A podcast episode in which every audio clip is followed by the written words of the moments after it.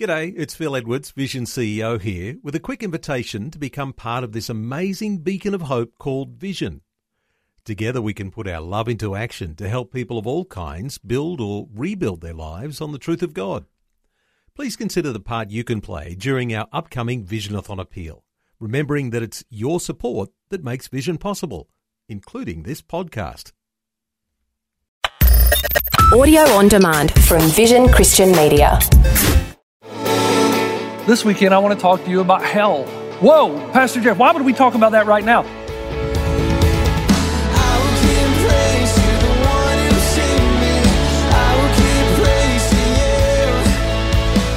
Hi, and welcome. This is Today with Jeff Vines.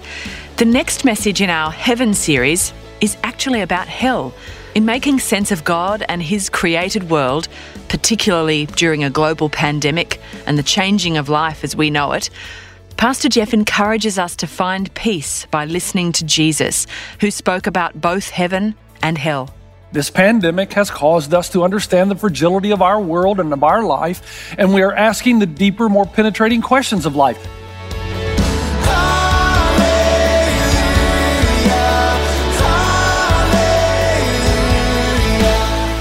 This is Today with Jeff Vines. You know, there are some events that happen in our lives that make its mark on us. Uh, every trip around the sun, every year, brings new life experiences that uh, cause us to either be sad, be glad, or oftentimes just to go into a serious time of introspection and ask the deeper questions of life. And those events, those ones that uh, uh, catalyze a deeper thought, deeper, deeper feeling about our lives, about eternity, about the things that really matter, stay with us to the degree that we continue to think about them throughout the course of our lives. I've got a couple of those experiences, but one, uh, when I was in high school playing basketball, the, the starting five, we were very close to each other. Uh, we did everything together. Uh, we knew in order to win, we had to become a galvanized unit. So we ate together, we practiced together, we went to the gym together to work out on weights together, we went to the track together. And over the course of time, you become like a small family. You get to know each other, the ins and outs, personalities, temperaments, everything. And on my high school starting five basketball team, we had one player in particular. I guess the best way to describe him was he was completely self absorbed. He had the most difficult time staying in the unit, staying unified with the rest of us. He had a great envy and jealousy for the better player on the team. You could see that. It came out in his personality and his actions and reactions. There are other things about him, though, that were quite interesting. He, uh, his envy and his jealousy uh, caused him to become angry. He would lash out at us from time to time. Because I had just become a Christian, at least I had begun to take my faith seriously, I tried my best to talk to him about spiritual things. I, I tried to talk to him about a God who would ease the tension that he felt, that would give him the significance that he was looking for without having to get it or obtain it in other ways. But my friend, who will remain nameless, had very, I guess I was going to say small or little interest, but the reality is no interest in godly things. He often mocked my attempt to go to church. He thought, what a waste of time. You could be doing so many other things. You could be partying, or you could be at the lake, or you could be with girls. Why would you waste your time going to a place called church? And why would you seek things that are things that you could never fully understand? He's talking about the metaphysical world. To him, everything was material, matter, everything. So there was no use spending time thinking about eternal things.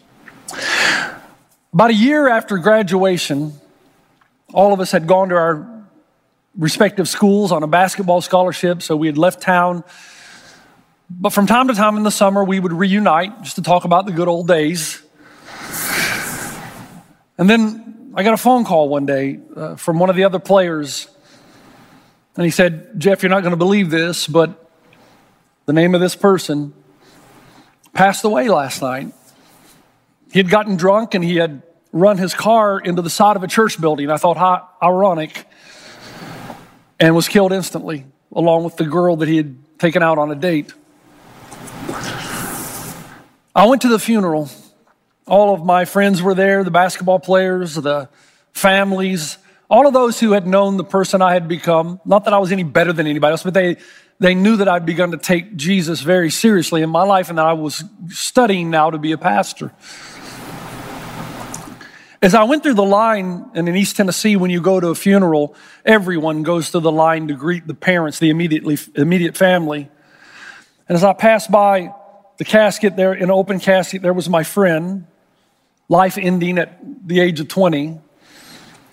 And I noticed his sister, who was quite a bit older, kept watching me in the line, waiting till I got to the front, which terrified me a little bit. I didn't know why she wanted to talk to me, but as soon as I got there, she started weeping. And she asked me this question. She said, Jeff, tell me where he is now. Where is he now? Can you please tell me? Of course, I'm 20 years old. I don't know how to answer that. But that has stayed in my mind for a long time because it's the ultimate question, isn't it? The Danish philosopher Soren Kierkegaard said that I've learned to define life backwards. First determine the goal and then live life accordingly. Well, what is the goal? And C.S. Lewis told us that we had to be very careful in answering this question because we would be heavily influenced by culture rather than objective truth. I thought about that. Where is my friend? Where are so many who have gone by? And to illustrate the danger that we have in our culture, my daughter, as I've mentioned many times before, is living in a place called Astana, Kazakhstan. The average temperature there is somewhere around zero degrees, okay? It's very cold. But they've created this kind of utopia in this huge mall. You make your way up to the fifth story, and on the very top of this mall, they've created the beach. Indoor, sand, waves, UVA rays from which you can actually get a suntan. They've created their own reality to escape reality. You can escape the reality of the cold by stepping into a dream world, a preferred reality. And that's where we find ourselves today in a postmodern world. With our advancement in technology and knowledge of the universe, we've become quite confident that we can alter environments. We can shape reality to suit ourselves. And with that increased ability to control our physical environment, we now think we can also reshape the metaphysical realm. We're very confident in theory, since we can control the physical environment, we can also now control the metaphysical environment. That is, that we can create a God to be the God we want him to be, and we can create spiritual realities to be the way we think they should be, not the way they are. Tim Keller, in his book, The Reason for God, says ultimate reality is seen not so much as a supernatural order, but as a natural order, and that is malleable, changeable, we can enact change by force, not only on the physical world, but the spiritual world. Instead of trying to shape our desires in the postmodern world to fit reality, we now seek to control and shape reality to fit what it is that we really want, our desires. And that's what we've done. The only problem when you shape the spiritual reality and conform it to your own will, you know that you really can't put any degree of certainty into it. You say, wait a minute, Pastor Jeff, are, are you going to talk about heaven again and how we have an objective authority, an objective source? No. This weekend, I want to talk to you about hell. Whoa, Pastor Jeff, why would we talk about that right now? And of course, the answer is the same reason we would talk about heaven right now. This is the time when attentive ears are listening. This pandemic has caused us to understand the fragility of our world and of our life, and we are asking the deeper, more penetrating questions of life. We're listening like we've never listened before. Besides that, it would be irresponsible for Christ's followers to talk about heaven without any mention of hell because Jesus emphasized both.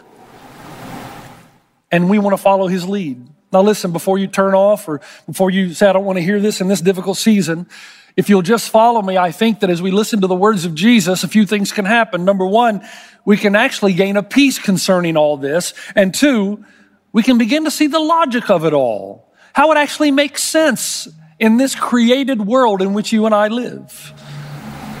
The mention of the word hell to most people, you get two responses. One, jokes, which there's some pretty good ones. Uh, one of my favorite is three guys find themselves in hell, and they're told by Satan himself that they each receive one phone call. The first guy calls his priest and is informed that it's $250 per minute. The second guy calls his best friend, it's $300 per minute. The third guy calls his mother in law, and he's told by Satan that there's no charge. When the other two complain, he said, Wait a minute, there's no charge for local calls. Now, you may not think that's funny. I think it's hilarious because I love mother in law jokes. But if you don't respond with humor, you respond with outrage. People will say, Don't talk about hell. My God would never be like that. The God I've created in my mind and my spiritual reality would never have a place called hell. That's why it's important to answer the question what is hell? What exactly did Jesus mean by the word hell? So take a deep breath just for a moment and let's answer some pretty important questions. To understand it, we have to go back to the Old Testament. Ahaz is a very wicked king in Israel, and we're told in Second Chronicles that he burned sacrifices to Baal in the valley of Ben Hinnom and sacrificed his sons in the fire. Another king after him comes along, Josiah, and in 2 Kings 23, we're told that Josiah desecrated Topheth, which was in the valley of Ben Hinnom, so no one could use it to sacrifice his son or daughter in the fire of Molech. So Molech and Baal were both ancient gods that received human sacrifices. Now you think about for a moment what we're talking about here.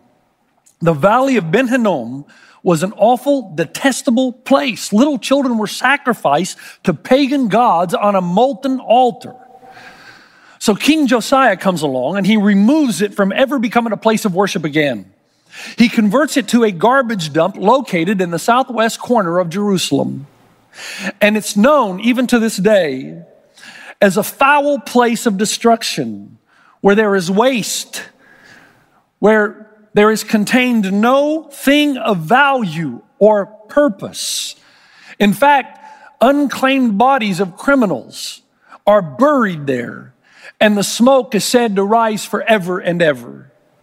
Now, the Hebrew term for this place that I've just described is Gehinnom. But the Greek term is the word Gehenna. That's the word our Bible translates hell.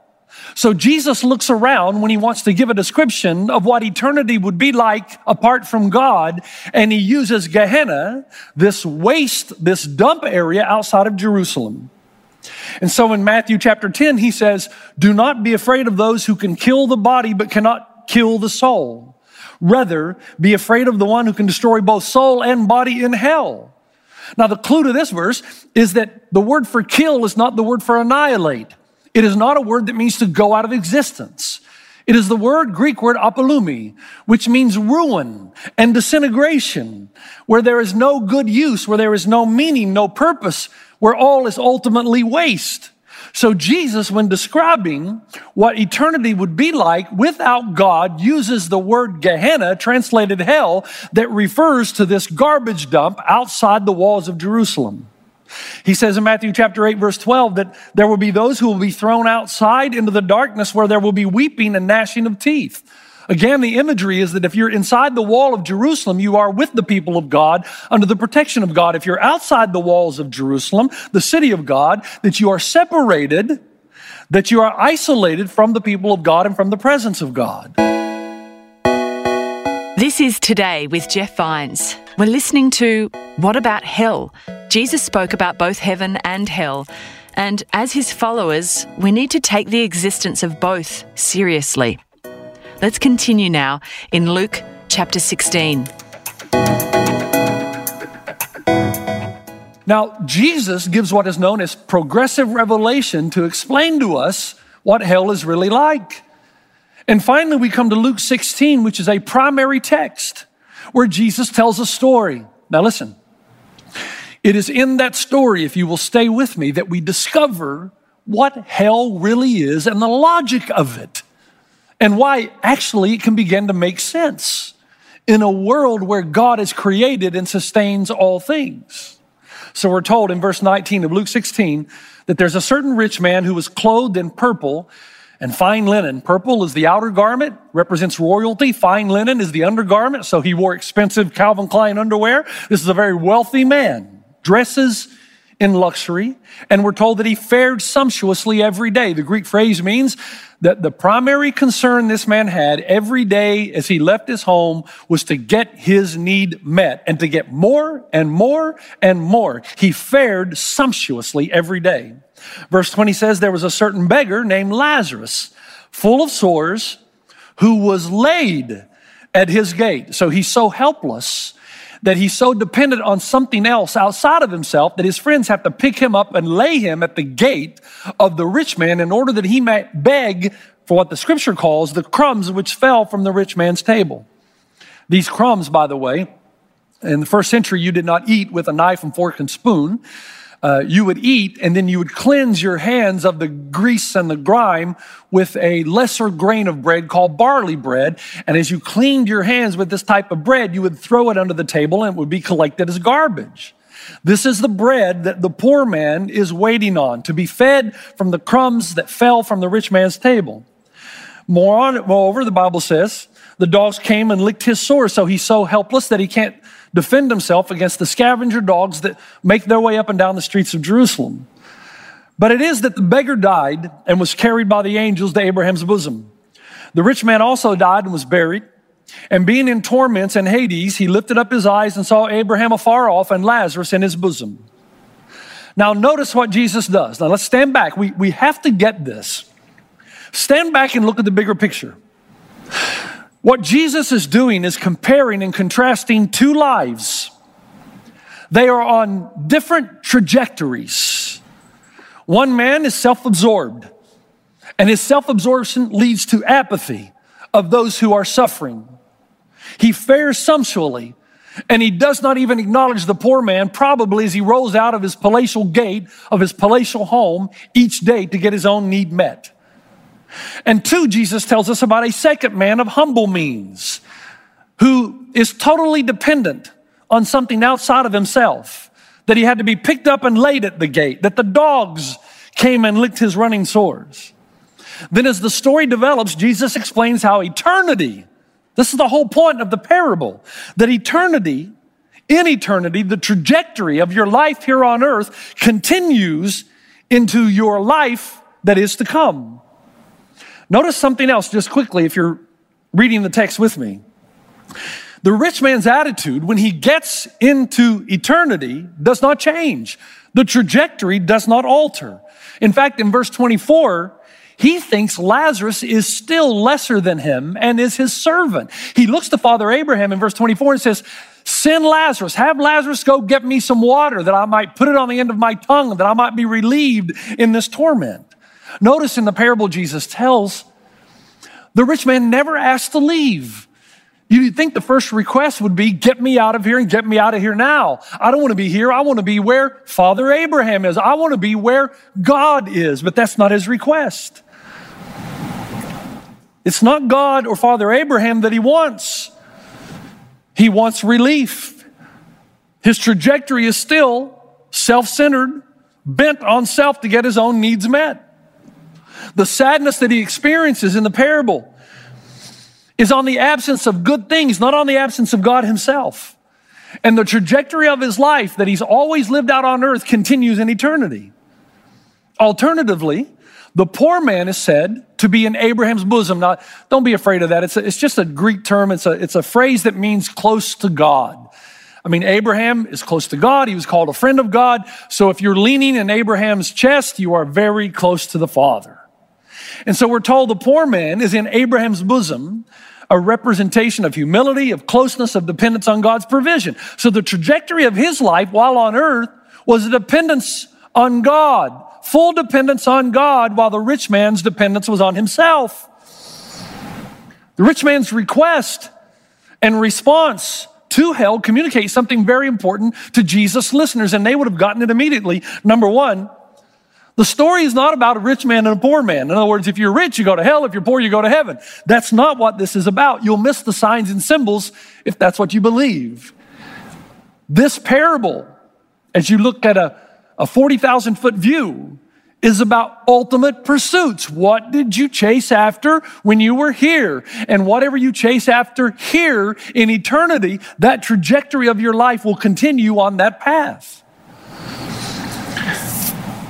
You know, in this time of, uh, of coronavirus, I've been able to catch up on some reading and watch a few movies that I've wanted to watch for a long time. And I've been watching some movies based on the life of Stalin. And I'll never forget a story that my friend Ravi Zacharias told me about Stalin's last moments. His daughter was with Stalin, not Ravi's daughter, but Stalin's daughter was by his bedside.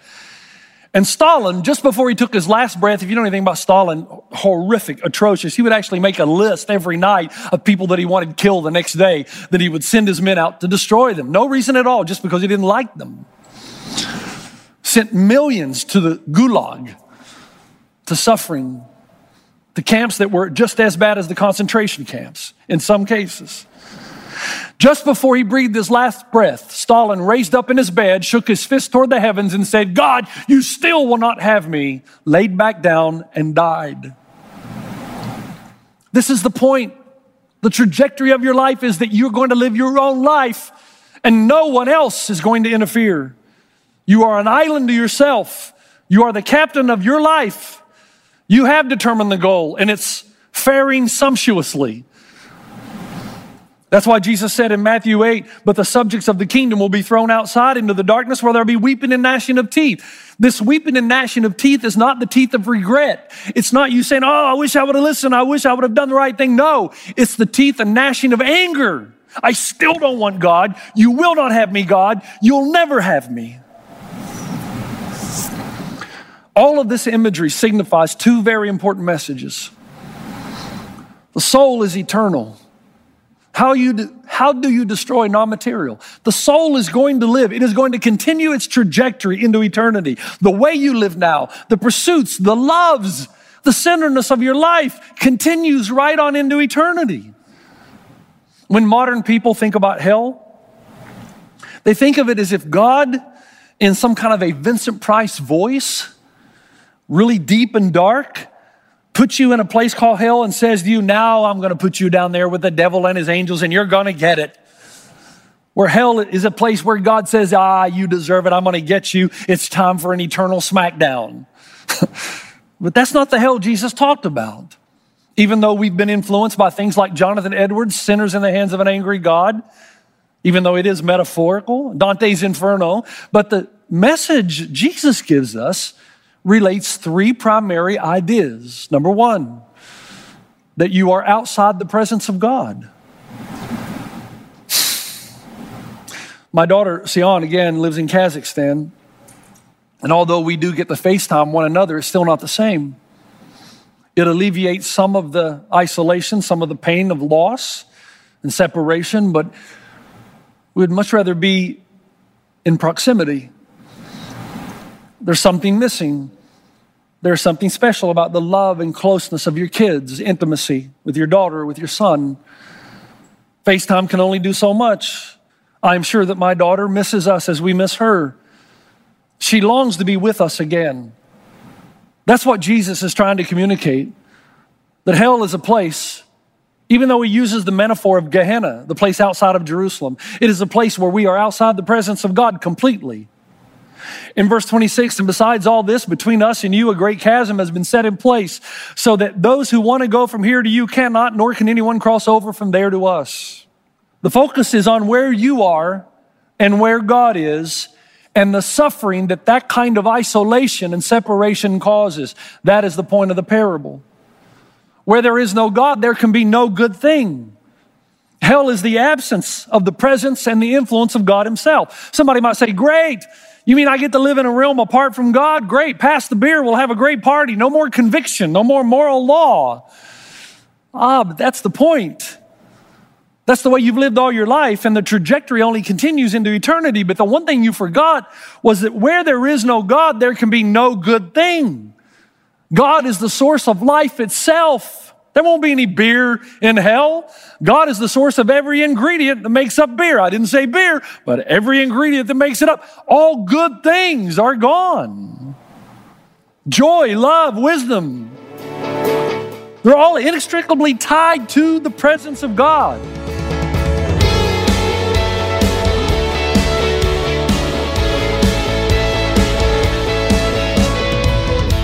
That's all we have time for today, but we will continue What About Hell next time when we'll finish up this mini series about heaven.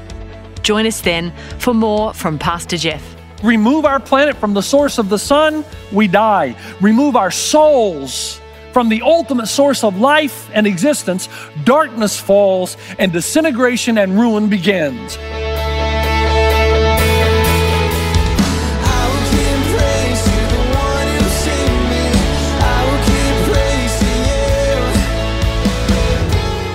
Today with Jeff Vines. Just another way Vision is connecting faith to your life.